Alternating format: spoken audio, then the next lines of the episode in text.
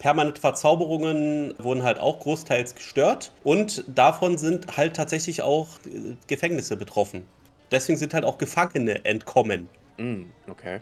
Sagt sie halt auch, nachdem Bells Hells so sagen, hey, braucht ihr irgendwo Hilfe?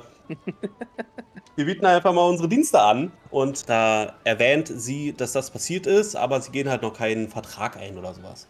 Mm. Ja, was bedeutet das denn für Ickathon? Ja, genau das haben sich viele Leute gefragt im Anschluss und auch live direkt im Chat. Hm. Sobald sie gesagt hatte, dass halt äh, magische Gefängnisse halt irgendwie jetzt nicht mehr Gefängnissen, ist der Chat explodiert. Oh Gott, Ikephorn. Hm. Aber er konnte ja noch keine Zauber vorbereiten. Hm. Naja, gut. Also sind wir einfach mal optimistisch.